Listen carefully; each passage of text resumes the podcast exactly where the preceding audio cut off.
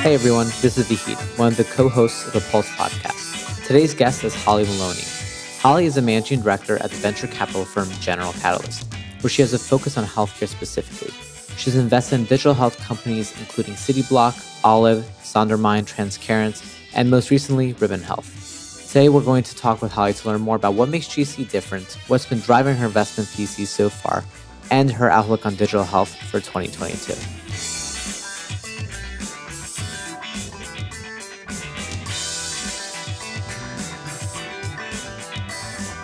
Holly, I'm looking forward to this conversation. How's it going today? I am doing really well, thank you.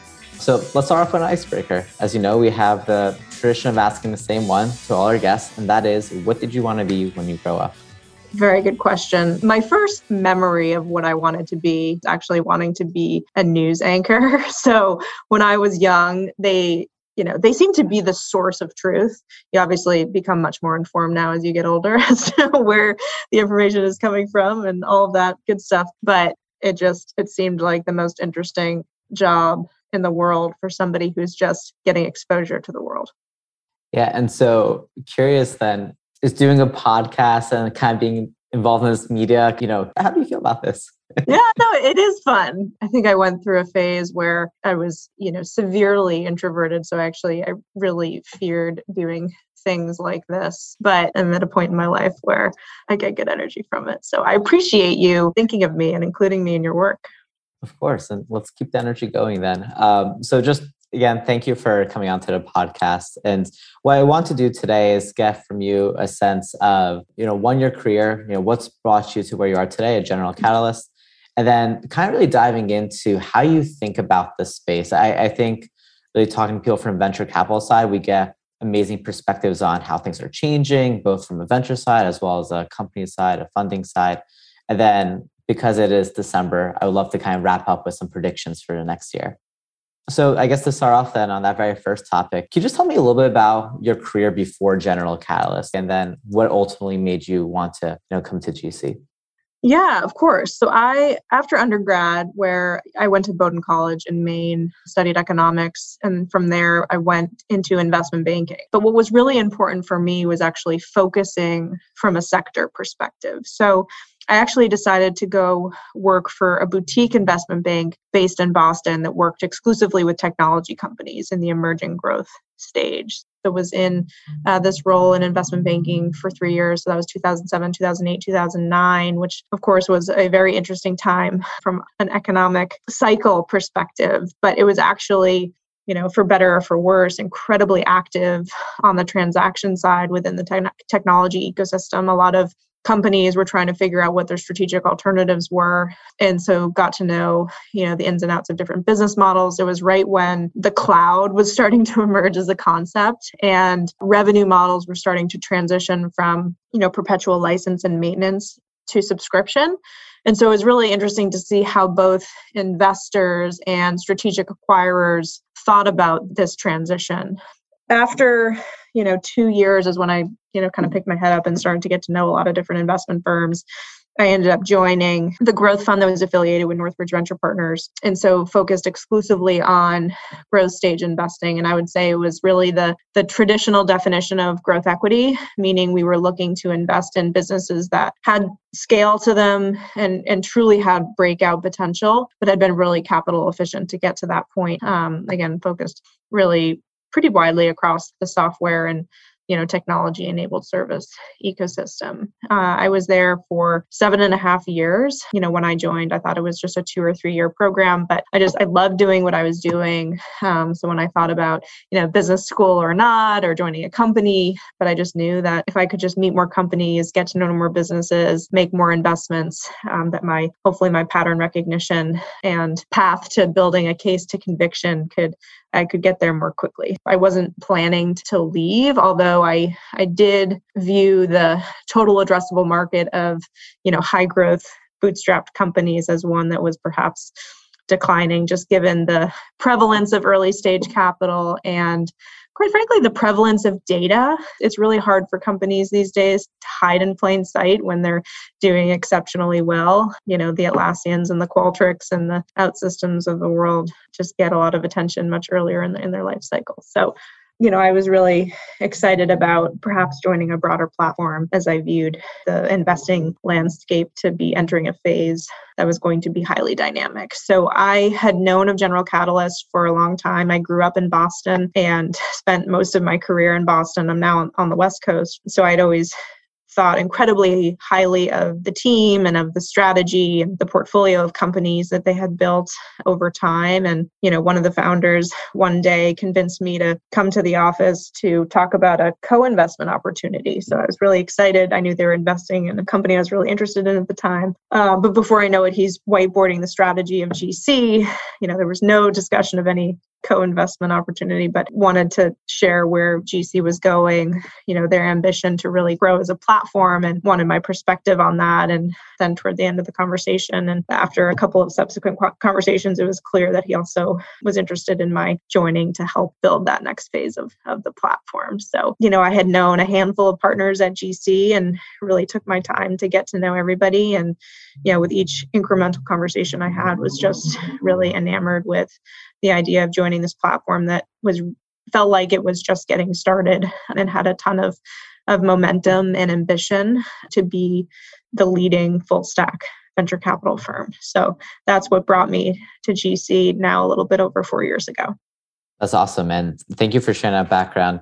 I really like the whiteboarding as a recruiting tactic strategy.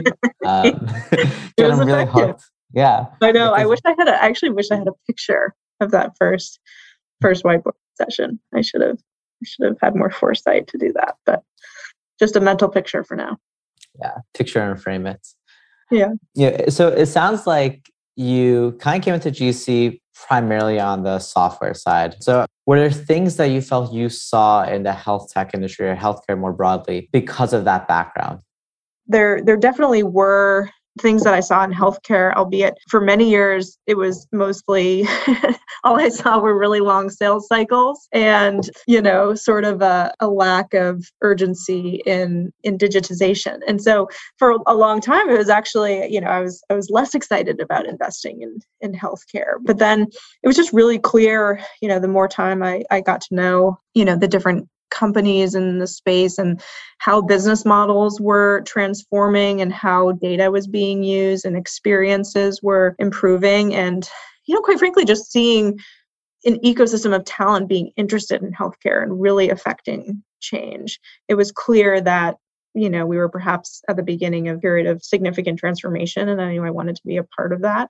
And so i'd say my my learnings as a software investor at first created a ton of red flags and then actually led me to just wanting to to do more and you know as i'm sure you can appreciate i just think there's this incredible pull that the healthcare industry has on someone that once you once you do a little bit you just you want to do more yeah, definitely. I, I feel like healthcare is very addictive in that sense. You know, you once you get used to some of the complexity, it's fun.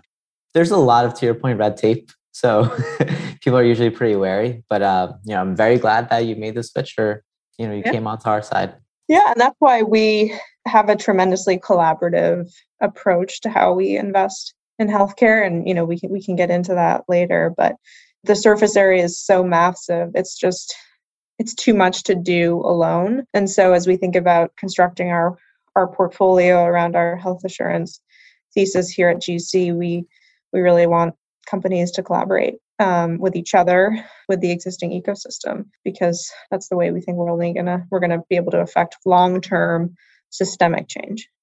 Yeah, we'll you know circle back on thesis and how you think about healthcare at GC typically we ask the career questions towards the end of the interview but mm-hmm. um, just as you're talking about your career one thing that a lot of you know my peers who are interested in vc are constantly grappling with is oh is it better to maybe have some experience as an operator first or go right into investing if i can mm-hmm.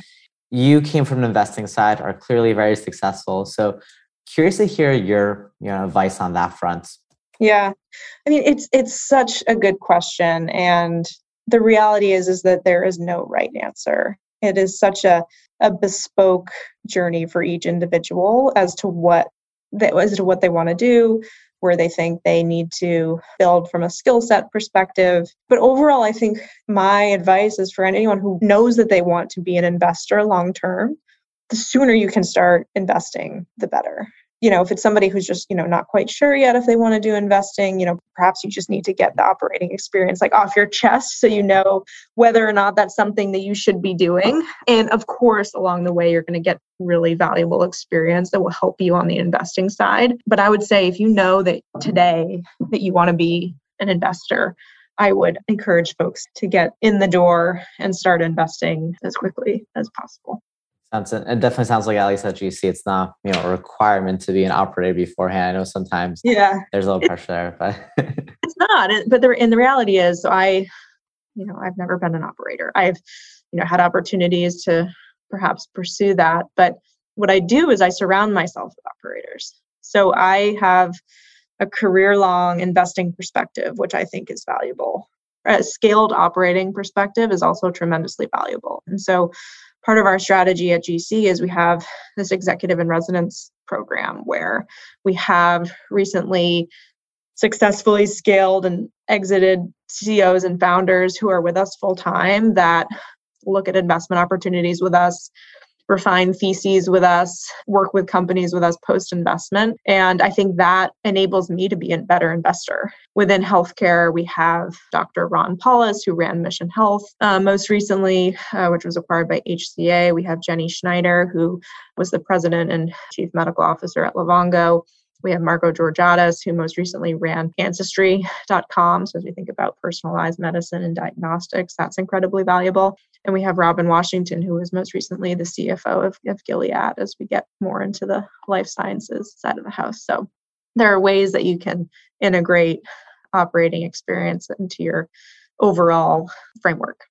Yeah, makes a ton of sense. So let's dive right into General Catalyst then, the philosophy, the theses. And I think what would be helpful just to kind of begin this part of the conversation is if you could give a quick overview of General Catalyst and its strategy as it pertains to healthcare specifically.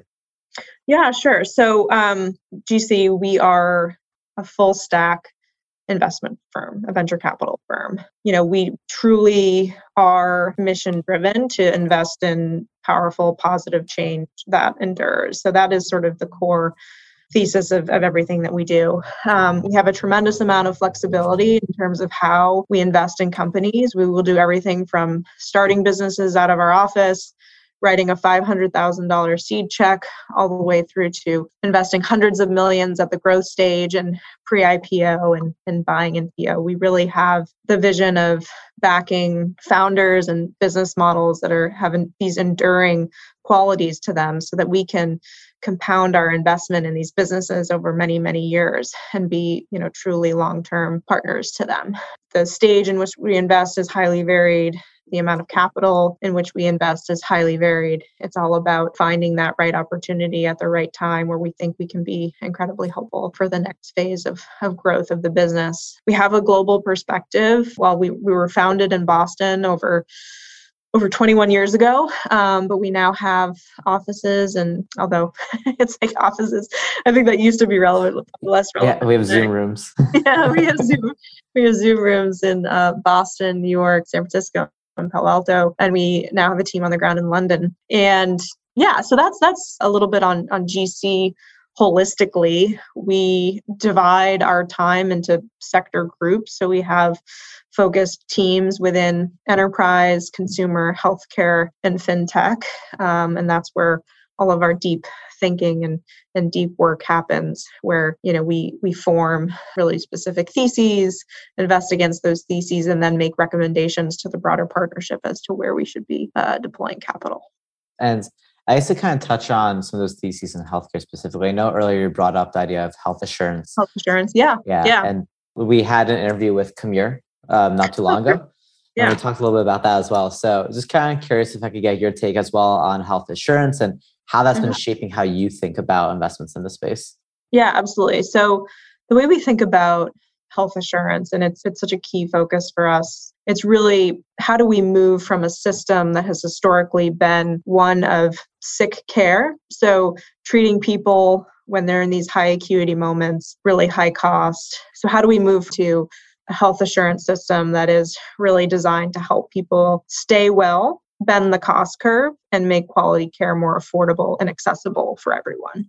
So that is sort of the overarching thesis of how we invest you know getting a little bit more granular in how we think about constructing our portfolio. As i mentioned we are very focused on collaboration. And so how do we build a portfolio of companies that can leverage each other's technologies that can go to market together that can perhaps contract together use use kind of contracting power to their benefit and really engage with the existing systems in a, in a collaborative way to hopefully drive change faster. You know, as, as I mentioned before, the surface area is so massive. It's just, there's too much to do individually and so we are very focused on you know building an ecosystem of companies that can at least in some ways work together to get there faster and so that informs a lot of the investing that we do as we think about the, our portfolio and how the pieces come together we've also gone as far as developing you know enterprise level agreements with some health systems publicly announced earlier this year our first with TJU where we are effectively their innovation arm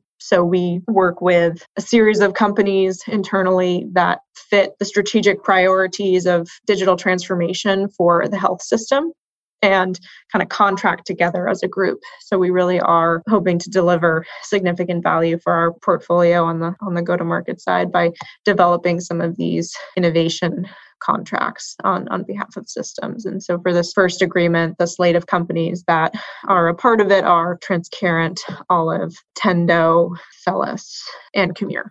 So as we think about sort of the software stack that aligns with the strategic initiatives of, you know, TJU in particular. So this is the first of what we hope are many of these innovation agreements that speak to our health assurance value proposition. sense. And there was definitely quite a bit to unpack there. And one thing I want to kind of circle back on is this idea of contracting power. It's pretty unique. I haven't really heard this coming from the uh, venture capital side as much. So, you know, when let's say a new company joins your portfolio, how are you trying to facilitate these types of joined contracting power? Are they really worked into this health assurance network and then just trying to figure out like logistically and from a operational standpoint how being part of the gc portfolio and part of this thesis translates to that go to market impact you mentioned? I'd say there are multiple different ways in which it manifests when a company joins our portfolio. Overall, we we have an amazing woman Chitra on our team who just recently joined. She's a full-time employee who's focused on building our health assurance ecosystem, meaning working on developing these enterprise level agreements with health systems. And we've started with health systems, but we'll certainly start to work in a more integrated way with payers. And so we first understand okay, what are these strategic priorities? And then how do we map our existing portfolio to what these strategic priorities are? And so when a company joins our portfolio you know we may be work already working on enterprise level agreement where their proposition fits squarely into what one of these strategic priorities might be. And we can put them into the stack of companies that we sort of present to the health system. So that's one way in which there can be potentially immediate leverage as being a part of the GC portfolio. Otherwise, as a company joins the portfolio and we understand, you know, what their business model is, what their technology needs may be, you know, we match, basically connect that company with the other companies in our ecosystem that make sense for them specifically. Say it's a business that could benefit from Commure's open platform to, you know, be faster in developing and getting to market, you know, we'll make that connection. Or if it's someone that's looking to integrate behavioral health into their overall ecosystem, you know, connecting them with Sondermind, for example, to figure out if there's a way to work together. So kind of bespoke to the company in terms of, you know, what their needs are for this next phase of growth and what the different ways we can provide velocity from our portfolio connections we figure that out even before we invest and you know line up those relationships um, within our portfolio right away and then make sure it's really well understood like what the pipeline of these enterprise level health system agreements are that we're working on Got it. And I, I, think it's very cool how it sounds like General Catalyst itself is pursuing and creating these enterprise level agreements. Um, and then creating this as a value proposition to potential investments and obviously helping existing portfolio companies quite a bit. That seems to be pretty unique from what I've seen at least. Yeah, we, we like to think it's a pretty innovative strategy for a venture firm to go this far, but it's been a part of our thesis for a really long time to be collaborative with the existing systems rather than, you know, just assuming all these companies are going to be top down disruptive. And kind of curious during the diligence process, how much of you know, those conversations are maybe focused on trying to see if there is that initial fit between, say, a Commure and uh, you know, I know Ribbon was a recent investment, mm-hmm. say Ribbon Health. So are you facilitating conversations between these companies before investing, or what does that look like? Yeah, so oftentimes we are facilitating these conversations before we invest if we have the time and luxury to do so.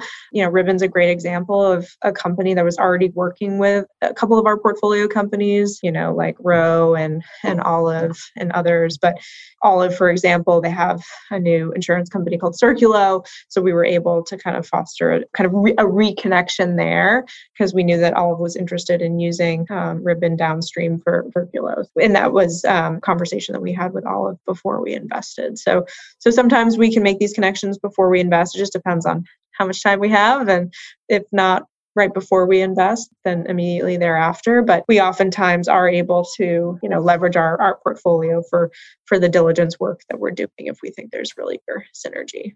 Makes sense. And uh, I, I like that you mentioned based on how much time you have because it's actually a perfect segue into some of the other things I want to talk about right now. And that's kind of just thinking about what the venture space is going to look like and really i guess how it's been changing so far you know, it seems like the time between rounds has been getting shorter things are moving faster these days checks are getting bigger everything's just kind of changed a bit i guess let's start there I mean, what's happened so far today even if we want to think about 2021 so from that perspective what are some of the big changes you've seen in the venture strategy, venture approach in digital health? And then what's this mean for how GC has been adapting towards that? You know, how GC has been thinking about, you know, doing diligence or, you know, investing in companies? Yeah, it's a it's a good question.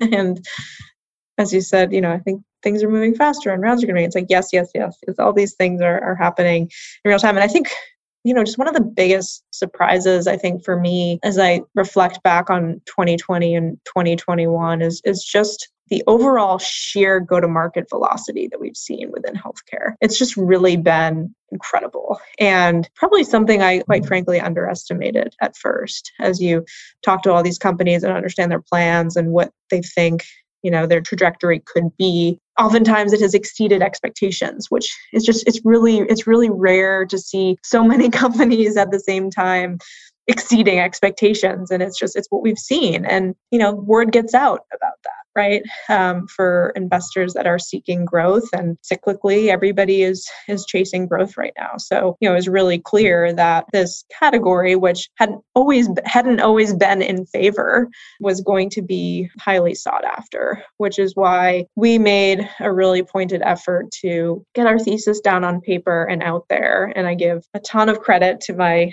my partner Hemant for you know the book that he wrote in 2019 called UnHealthcare. And so, you know, we had been starting to build some really interesting momentum in in the category, and it just so happened to be timed perfectly as to what was a really significant inflection point of interesting opportunities to invest in yeah, so I think the the steps that we've taken, and so we put our thesis on paper, but kind of before this flurry, which was in hindsight a great decision. And since then, since the the market has becoming a lot more competitive, you know, we we really have tried to think really clearly about our portfolio construction and what are our sub themes that we care about. Where do we have gaps within our portfolio as we think about this health assurance thesis, and and just try to be as proactive as we can in getting to know companies as early as possible and where we have conviction, uh, you know, trying to stay ahead of, of these broad processes. It's not always possible, but having that tight path to conviction is, is really, really critical. And it's why we as a firm started to organize into these discrete sector groups so that we can empower these sector groups in a world where everything is moving more quickly to make the informed decisions on behalf of, of the firm. You know and so so that helps with the initial investment and then there's the dynamic of once you invest and things continue to go well the timing for the next round has been coming a lot faster than anyone had thought. And so that it really does have implications as you think about your portfolio construction and uh, allocations for follow-on rounds and how you have the intellectually honest conversation of how you participate in in a round where you know the valuation is significantly marked up in a really short period of time. You know, it's why we always try to take this really long term, enduring view of a company and, and invest along that rather than these kind of short increments where things may or may not make sense. Curious. So, from a VC as an industry standpoint, I'm wondering if you expect to see any major structural change in terms of how certain phases are done to keep up with pace more broadly. And uh, the reason I'm asking this is something that comes to mind is there's I think a piece in the generalist maybe about Tiger's approach. And mm-hmm. one thing they mention is that, you know, they're outsourcing diligence, for instance, to Bain to move quickly on that front, or maybe they're outsourcing some elements of their sourcing. It doesn't seem like that's been a model that anyone else is doing. And it makes sense why people aren't doing it that way, um, you know, to stay close to the company. But do you see like parts of the industry feeling pressure to maybe move more quickly in some of these phases or bring on that additional help to move more quickly? I think 2021 was the ultimate year of introspection for venture capital firms. There's just, as I think back, going back to March 2020, there's just a lot has a lot has happened, you know. And I think even in those early days, where people are like, "Oh my God, the world the world is ending. Should we all just go pencil down, stop investing?" So thinking from back then to where we are today, there's just been significant change. And so I think, you know, every firm needs to kind of pause and reflect on strategy and understand what their superpower is and how they stick to their what has made them successful to this point and how does that continue to project going forward so you know I, I, think there are probably a lot of firms that have brought on resource or tried to figure out how we can move, move more quickly but i think there also you can make the argument of just being comfortable with missing things. Like you're just, as an investor, you're never going to see absolutely everything and you're never going to invest in, in absolutely everything. And so, in a world where growth has been so substantial, and therefore there are a lot of quote attractive opportunities, you have to be comfortable in, in, in sticking to what your long term thesis is and investing against that rather than kind of just chasing chasing the next deal, which is tempting always, to be clear. So I think there's been a little bit of everything happening among firms of figuring out how do we move faster, but stick to our core and, you know, not abandon what has made us successful to get to this point. Yeah, for sure. And it's interesting to hear that perspective. And I appreciate you sharing that. Because even from the non investor perspective, us in healthcare, a lot of my peers in school, we're just constantly seeing like every week, like, oh, so and so raised the series, whatever. and like it doesn't end. I know. and so like it's a question FOMO every day. Yeah. well, quality, not quantity, I guess. Exactly. um, so one thing I want to do in this last part of the conversation is the fun part, which is just speculating. And let's speculate on 2022.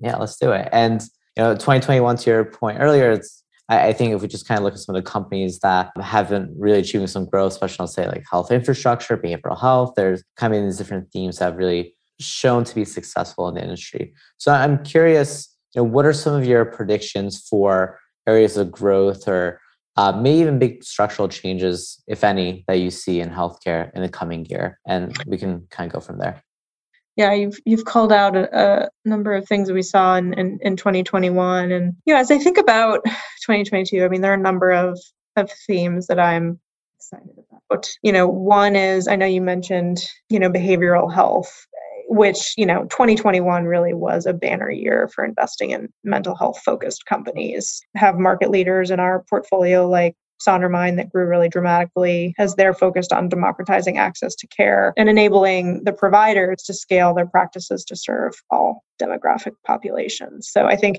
you know, while there's still incredible innovation to come in these therapist led models to drive better and more cost effective outcomes over the long term, I do think that 2022 will present a strong focus on the integration of the mental and the physical. You know, in recent quarters and years, been focused on building these really interesting personalized care experiences for, for physical conditions and then figuring out, okay, how do we also scale behavioral health so that those that need it can get access to it? And the reality is that these things have to come together.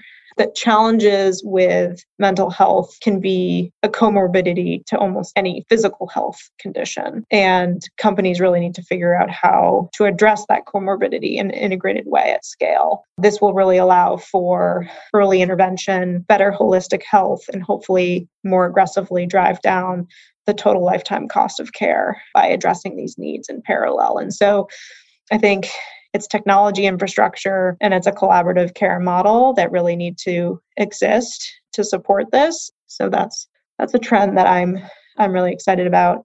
And I guess uh, just quickly on that trend, I'm curious. So how much of that integration do you think you started alluding to this might be more product or tech driven versus say packaging, right? So maybe if you're going to employers, a mental health company might you know work with a chronic care company and you know co go to market together.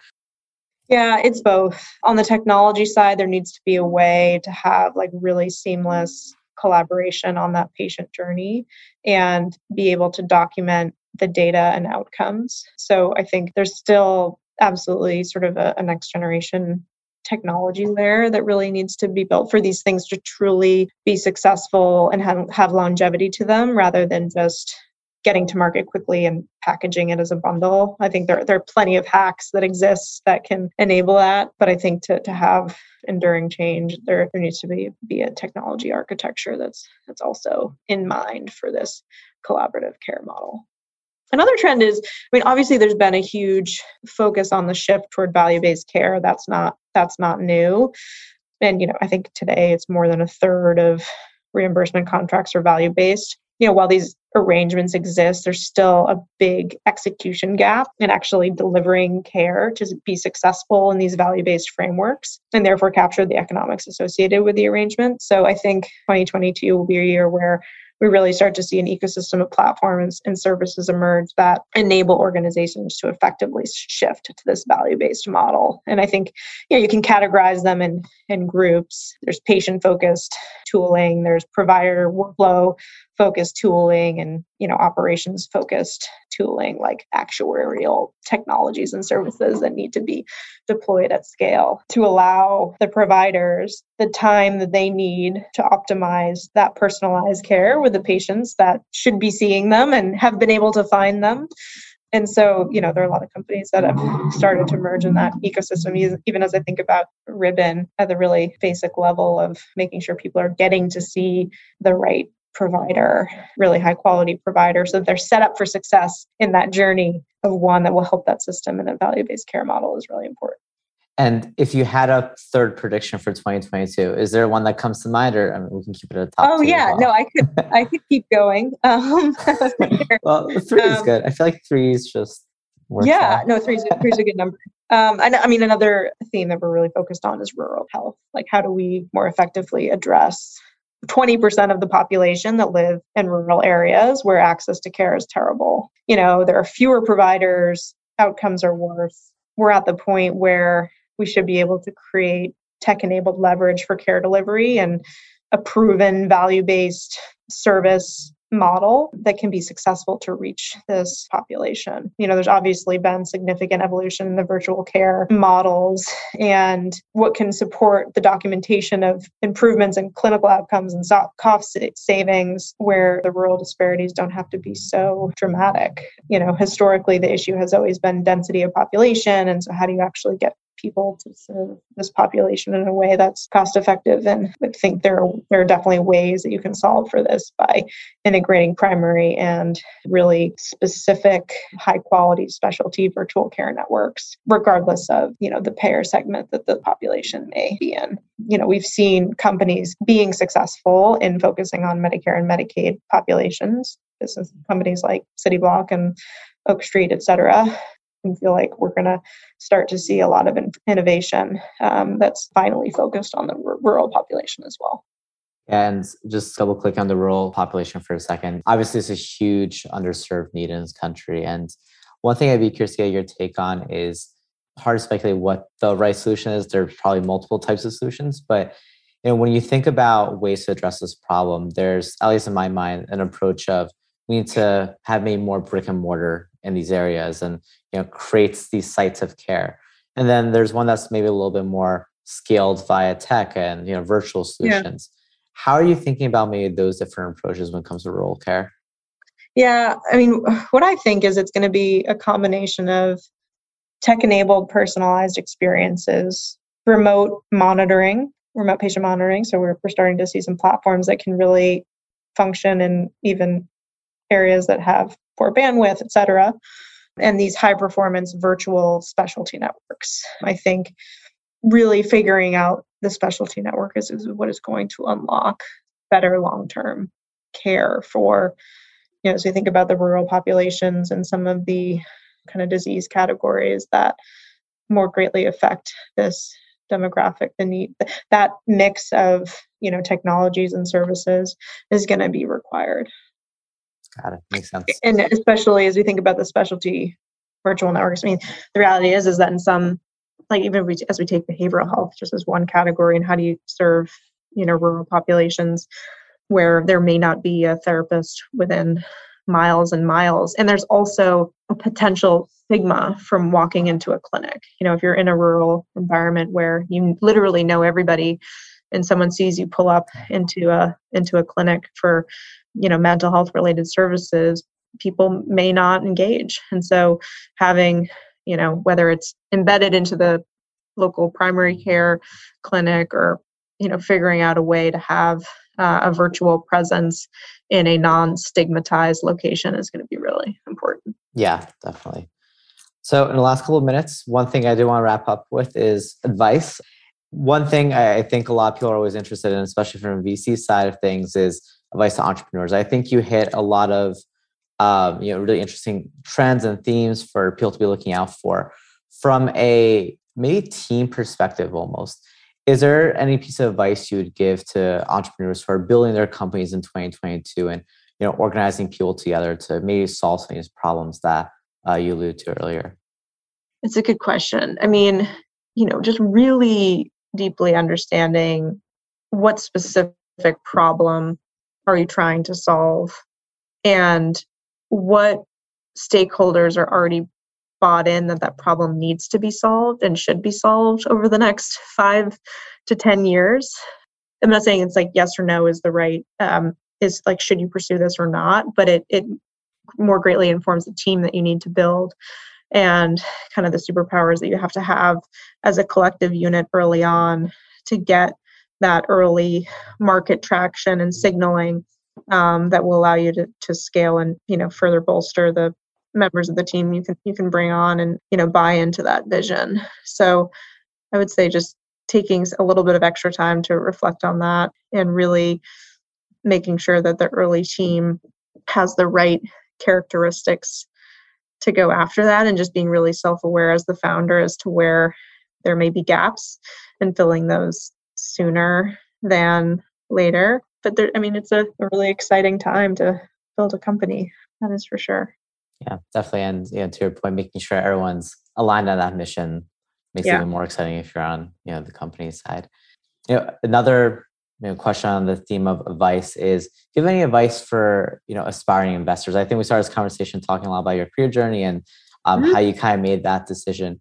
Curious if you have any advice for people who are interested in investment space. Particularly, um, we've had some questions from some of our uh, female peers if you have any advice to women who are interested in you know breaking into investing as you think about where to go and where to kind of plant your flag and build your early career find people that you're just feel like you have like multiple acts of learning to enjoy with that with that individual. This is absolutely an apprentice based model and so having a, a really well defined team of you know a handful of mentors um, where you can just bounce ideas off as you as you get going is is really important in this business because all of a sudden you can be in this spot where you're like you're sort of a solo practitioner and there are a million different directions and where you could take your investing theses and so having that kind of core community of mentors is, is, is really important when you're when you're just getting started um, and and really just making sure that the firm that you join, you have a very well defined champion who is going to support you and is invested in your development and success. I love that. Um, definitely like making sure you have, you know, people who are, who care about you and to let you drive with. Last question of this Friday afternoon, uh, and then we can all enjoy the weekend. Yeah. Uh, and that is, are you hiring? Is General Catalyst hiring MBAs? And if so, what types of skills and backgrounds are you looking for?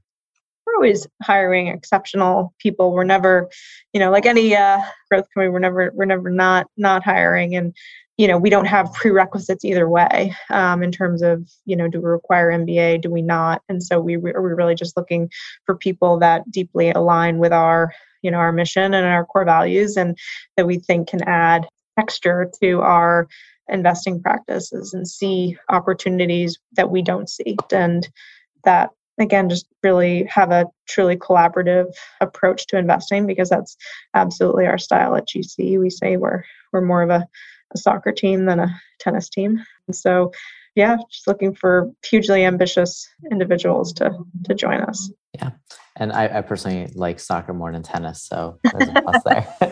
Likewise, I was a soccer player. Oh, nice. So that's another story we probably should have started the podcast with. exactly. Thank you again so much for making time today. Uh, I thought it was a great conversation. Really learned a lot. So thank you again for joining us on the Pulse. Yeah, thank you for having me. Really appreciate it.